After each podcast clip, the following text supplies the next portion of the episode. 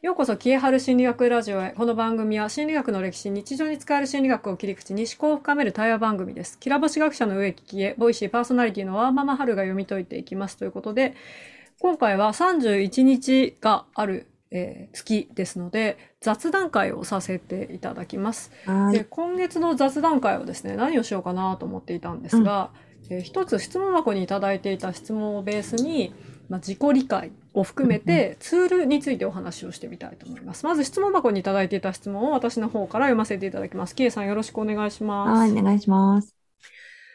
はるさんのボイシーでよく視覚優位などのワードが出てきて、ご自身の認知の方法について把握されているようにお見受けします。自分も自己分析する上で知能の特性や認知法について調べたいと思うのですが、はるさん、これまでにストレングスファインダーの他にどのような検査を受けていますか？ちなみに私は注意欠陥の傾向もある気がするので、専門家のアドバイスが得られるウェイズが気になっております。はい。キエさん、ウェイズって何ですか？あのー知能検査です。知能検査 はい知能検査ね。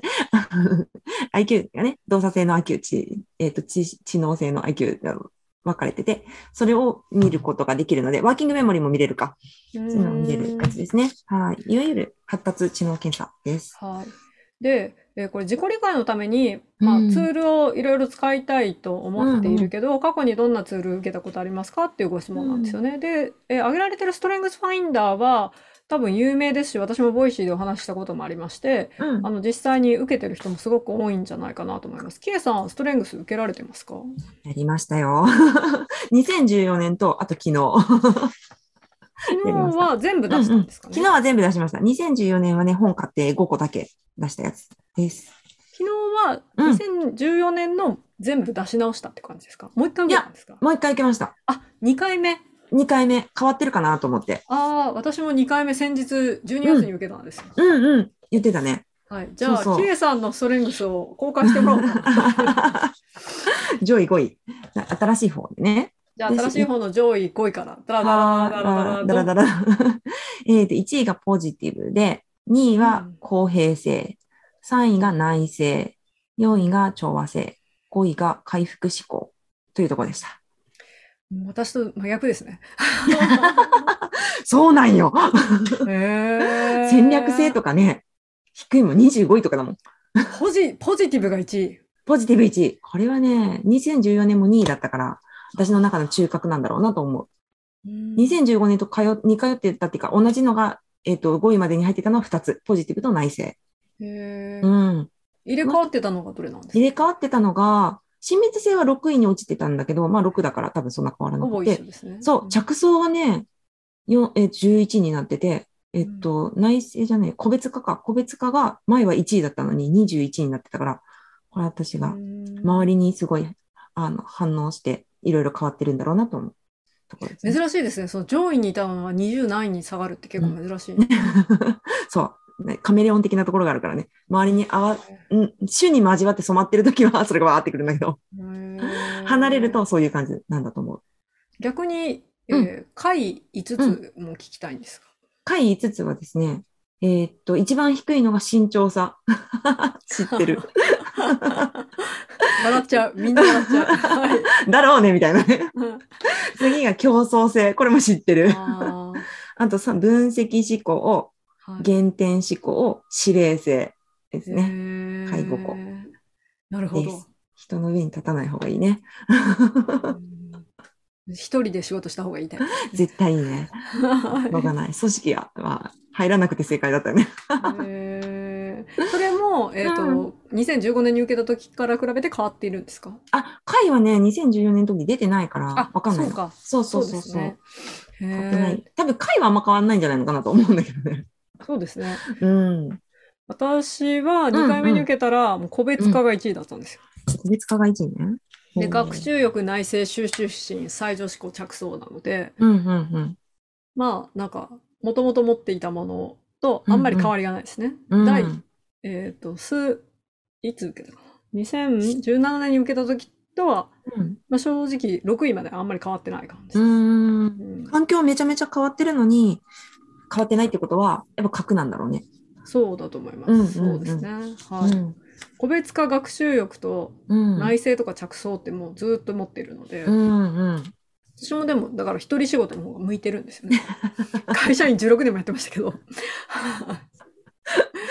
うん、マルチなんだろうね。何でもできるんよ、きっと。いえいえう私の会は、あの、回復とか、減点思考とか、うん。えー責任感とかかな。うんうんうん。あの辺が。入っているので、へえ。責任感はね、会社員辞めてからガクッと下がりました。あ、そうなんだ。うんへえ。面白い。多分、うんうん責任取らなくていいやって思ってるんで。一人だとね、取れる範囲が狭くていいよね。そう。気楽ですからね。うん。はい本当本当。で、こんな感じで、ストレングスを私たちは、うまあ、使っていて、今日今ご紹介しましたが、他にもキエさんなんか自己理解で使ってるものってありますか？私はね、遺伝子検査。うん私も遺伝子検査先日しましたが、うん。キエさんなんか特徴的な面白いことありました？特徴的な面白いこと、あ、これ昨日ブログにも書いたんだけど、はい。あの、基本的に情報処理能力が低いね。情報処理能力が低い。どうおっしゃいましたあの、新しい情報が入ると新しい情報に惑わされるっていう、なんか自分の信念貫けないタイプね。そうそうそう、そういうのとか、二択とかは得意で、選択的な情報処理は得意だけど、こう雑多なバーってあるような情報処理は苦手とか、うん私は運動全然できないし、慣れてもないし、好きでもないんだけど、実は運動は向いてるとか、かな。あとうんはお酒強いから気をつけろみたいな。これ一緒よね、多分。そうですね。アル中になりやすい。アル中リスク高いみたいな。そう。飲めちゃうから、アル中リスクが高い。そうそうそう。とかかな。あと夜型とか分かったから、そうなんですね。そう、夜型傾向。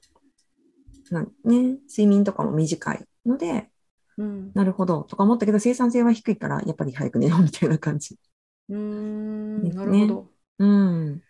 これ、あの、何の遺伝子検査かって聞かれそうなんですか？あ、そうですね。私はジーンライフってやつでやってます。多分、ハルさんも一緒だった。はい、私も一緒ですね。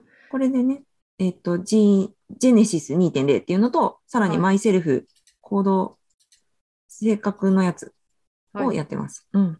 が受け入れます。アマゾンとかで売ってますので、そうそうそうこれやると、まあ自分の体質とか、うんえー唾液の検査で、えっと受けれるので、ちょっと自己理解しておきたいなと思う方は、あの、やってみると面白いんじゃないかなというふうに思います。そうですね。疾患リスクとか結構出るからね。はい、うん私、疾患リスク、なんかこう、ちょっと奇形の心臓病とか得意的なのが多くて、あ、そうなんだ。予防としようがないっていう。そうか、そうか、そっちはあれだねで。もうち、祖母が、うん、うん。あの、ちょっと変わった心臓病で亡くなってるんですよねあ。、そうなんだ。はい。だからすごいなと思って。へえ。へへえと思って。私、糖尿病家系なんで、糖尿病がすごい不安だったんですが、んそれは、あの、一応、普通、はい。あ、そんなに？高くなかったからよかったななるほどね。でも、こう、気をつけようと思ってるものとか、んなんか気になってることとかが、なんとなく傾向が見えるのでいいですようんうんね。。そうそう。感染症とかね。私はノロかかりやすいから、やっぱり食べ物気をつけようとか。そうそうそう。あと私、乳がんのリスクがありました。あうんだも、母が乳がん疑いで、あの、一回、えっと、開けてるので、うんうんうん。そういうのはあるんだろうなと。ああ、そうだね。私も母が大腸がんやってるから、その辺はチェックした。うんでやっぱね、高い傾向なんだよ。ああ、そうなんですうね。んうん。そう。やっぱりねそういうのを聞くと、なんとなく、あ、じゃあ気をつけようって思いますよそう。でね、過敏性腸症候群も高いの。で、それは知ってるの。私、過敏性腸症候群が多分あるんだと思う。えうん。調べてはないけどね。そう。あの、病院には行ってないけど。うん。そうそう。他になんか受けたものってありますか？他には、なんかセルフでできるのは、えーっと、これはね、エビデンスとかじゃなくて、なんかあの、医師の作った頭の良さテスト。これ見せても見えないんだった。言えません。はい。カメラに向けちゃったよ。本があるんですよね。そうそうそう本が、はい。私が作った頭の良さテスト、あのうん本が出ていますので、検索していただくといいです。私もこれですね、あの実際受けていて、キエさん何が優位なタイプでした？これはね、確かね、聴覚音、聴覚言語か。聴覚言語とかが優位でしたね。お聴覚言語優位タイプ。うん。はいはい。聞き取りで結構やってるからね。5番目の人ですね。ああ、そうそう。そんなんだったっけ？私はですね、言語映像タイプなので、ああ、そうなんだ。はい、あの言葉と映像をこうリンクして覚えているので、動画学習とかが向いてるタイプ向いてるのね。はい。なるほど。すごいわかります。私、自分のこと言語優位タイプだと思ってたから、うんうん、うん。でもなんかテキスト読んでると頭に入ってこないんですよね。うん、文字だとね。はい。でも、なんかこう、受けに行ったりとか、動画で学習するとすごい覚えてるんですよ。あ、この辺のここにあれがあったな、みたいな。場所とかすごい覚えてるんですよね。うんうんうん。で、あ、言語映像タイプって言われて、あ、なるほどねって思いました。はないるほどね。そはいうか。あと、もう基本的に視覚優位なんですよね。カメラアイだったりうんうん3次元映像の点数も高かったので、うんうん。えーもう基本的にはもう右脳優位で視覚でものを覚えてるタイプなんだなっていうのがわかります。はい、逆に聴覚が低い。ああ、そうなんだね。はい。へえ、結構私、言語で聴覚、言語、うーうんんうん、だったので、まあ、でもまあ、仕事柄っていうのもあるかなとは思ったりはするんだけどね。あの、人の話聞きながらひたすらまとめていくみたいな仕事だから。で、これ子供も結構当てはまったりしますよね。そうそうそうそう。3歳児とかでもできるからね。後ろの方にあった166ページには。はい。はい。うち息子とかはもう典型的に言語とか映像タイプだと思います。うん色とか形とかものとかとリンクしてすごく覚えているので。こういうのもなんかこう自分の特性だけでなく、子供の特性とかも一緒に見てやると、うん。こう、なんでこれができないの？みたいなのが なくなるんじゃないかなっていうのは。確かにこういうのって本当に受けて終わりとかじゃなくって、なんかそっから、ああの、なんだろう、こういう風なやり方した方が、あの、やりやすいかもとか、自分のねうん、やり方見つけれるのがいいなと思うので、私はこの方だからこれしかダメなのみたいな逆方向じゃない方がいいな。そこ気をつけたいなとは思いますね。そうですね。うんうん。他になんか受けてるものとかありますか？受けてる。私、昔エニアグラムにアホみたいにハマってたから。あ エニアグラムは結構いろいろやってるかな。うんうんうん。エニアグラムビッグファイブはどうでした？ビッグファイブやってる。あ、でもこ、こ、個人っていうか自分のやつだけど、うんさっきのジェネシスのやつで、マイセルフはビッグファイブも受けれるので、遺伝子の結果とビッグファイブできるので、合わせてやってますね。私もビッグファイブやってる？ビッグファイブはあの皆さんただでネットで検索したら受けそうそうれますので、そう。受けてみると面白いと思います。開放性高い？開放性低い。あ、低くない。真ん中？高いよね。あ、真ん中？あ、そうなはい。じゃ創造性93。のおー。論理性80。うん。勤勉性、真面目度が90。意外。すごい。94。意外。真面目なんだな。すごい。真面目だね。排他的86。協調性14しかない。協調性低いな。協調性めちゃくちゃ低いんです。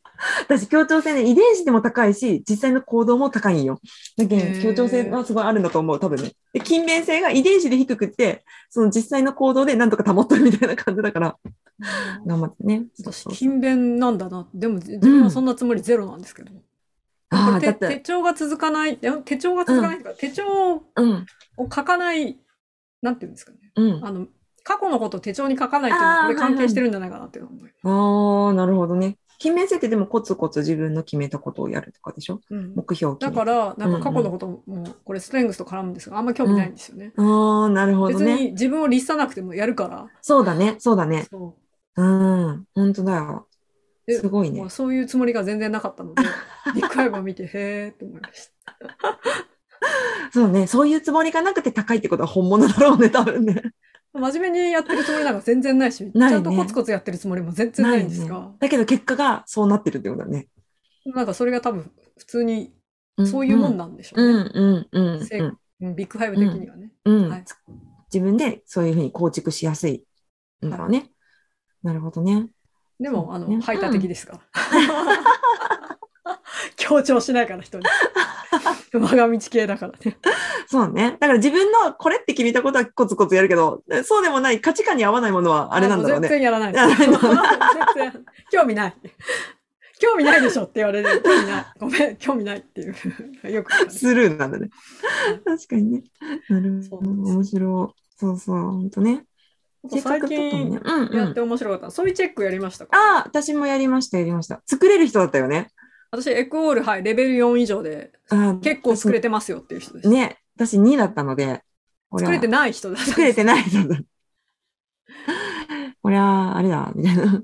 これエクオールっていうですね、あの、えー私たちエストロゲンホルモンがありますよね。で、このエクオールっていう酸性菌を持っている人っていうのは、えーホルモンをこの、えっ、と、例えば大豆イソフラバンとか、えーエストロゲンに似たものを食べた時にこう産生してくれる、変換してくれる菌があるんですよ。それを持ってるか持ってないかで、例えば、えー更年期でエストロゲン値がすごく下がった時に、えー大豆イソフラボンを取ってちょっとエコールか酸性菌がいるから代わりに働いてくれるかってことを調べれるんですが、これ持ってる人と持ってない人がいまして、うん私の場合は持ってるので、えー例えば更年期にものすごくエストロゲン値が下がって、なんか大豆イソフロバン系のものを食べて補充しようと思ったらどうにかなるんですが、うんうんうん持ってない人はですね、いくら大豆イソフラボン系のものを食べても、まあ、賛成できないんで、もう、どうもしようがないってなるんですよねエ。クオール取るしかないね。はい。そういう人はサプリとか売っていますので、取れますよっていうチェックを受けました。ソイチェックというやつで、4000円ぐらいであの Amazon で受けました。そうそうそうそう。ね。キエさん、閉経前後、あと10年後ですね。あはい 症状が出てきたらどうぞ。もうね、まあ、婦人科ずっと言ってるからね。ホルモン療法かな。あホルモン療法もね、いいですよね。そうそう。ね、もともと多分そんなになんか生理とかも不純だから、ね、うんあれなんだろうなとは思うけどね。うん、うん。婦人科系弱いんだよね。そうなので、なんか自己理解にやっぱ使うのにはいろんなのやってみると面白いし、なんかそこで止まらずに、それを利用して自分のよりやりやすい方を、方を見つけるのが楽しいかなとは思いますけどね。そうですねこういうのはね。。うん。で、このご質問いただいている方にからも、なんかこう自分の知能の特性とか認知法を調べたいと思っていただいているので、こう一つの試験を見て、一つの結果だけ見て、私はこうって決めつけるのではなく、うんうんうんうんいろんなものを使ってみて、あ、自分ってこういう健康があるんだなということを自己理解に使った上で、何か行動選択をしたり、仕組みを作ったりするときに使うのがいいんじゃないかなっていうふうには思っています。そうですね。まあね、うん、ここで言われてる専門家のね、アドバイスが得られるウェイズ、これはもうお医者さんだとか、そういう、ね、専門機関にかからないといけないので、あの、臨床心理士とかがね、チェックしてくれるので、行って、行きたいんだったらもう行ってみられたらいいかなとは思いますね。私は大学生の時に、あの、し、なんだ、やってるから、あの、研修で、うんうんうん。うん、お互いにやり合ってウェイズやってるから、あれだけど。うん。これ、時とともに変わったりするんですか ?10 年、20年とか。ウェイズはそれ、一回こっきりでもうやってないからわかんないけど、うんでも、でも変わるとは思います。精神年齢とかが変わるので、でねやっぱり。うんうん。階級だからね。はい、ストレングスもこうやって時を経て、うん。なんかうつう受け直すとこう、うんうん。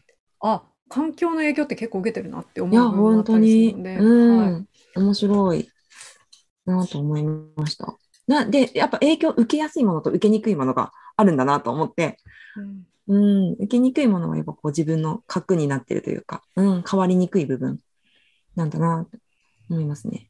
はい、はでは、えー、と今日は自己理解のツールについてちょっと K さんと話させていただきました。私は、はいえー、とヨガもやってるのでインボディとかで自分の筋肉の量い。とかも、あのか。ジムとかで測ってみたりとかもしますし、えーそうすることによって、なんていうのかな、フィジカル的な部分の自己理解をしていくっていうのもすごく、体は、体って健康寿命のもう根幹ですので、すごく大事だと思いますので本当に、そういうのもやってみると面白いんじゃないかなと思っています。はい。ーい。面白いのがあったら教えてください。はい。あと、パーソナルカラーとかもいいですよあ、ね。そうね、骨格診断とかね。うんはいうんうん。私はイエローベースの春ということが。うんうんうんうん。で、そういうのも知っておくと、生きやすいし、服を選びやすいっていうことは、なんとなく、うんうん迷いが、はい、選択しなくて済むっていうようになりますので、それもいいんじゃないかなと思ったりします。うんはい。興味がないことに時間割かなくて済むよね。そうですね。はい。うんで、今なんかそういうのって、いろんなこうネットの中で、あの、うんうん。無料で受けれたりとかするものたくさんありますので、いい時代だなと改めて思って本当だね。はい。うんうん。ではいろいろあります。はい。はい。では今日はですね、雑談会ということで、えっと、自分の自己理解のためのツールについていただいていた質問から、K さんは何をやってるのかとか、えー実際に私たちがやっているものなどを、あのいくつかご紹介してみましたので、やってみたいなと思った方は、どうぞあの検索してされてみてください。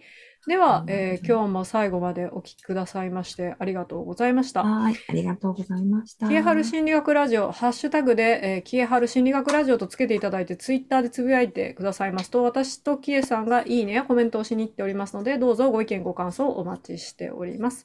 この番組は毎月1がつく日に更新をしております。1がつく日の13時公開ですので、YouTube、えー、ポッドキャスト、そして、えー最近では Amazon でも聞けますので、えーどうぞ登録いただきますと通知が届きますので、皆さん登録、フォローの方お待ちしております。では、今日も最後までありがとうございました。キエさん、はいありがとうございました。ありがとうございました。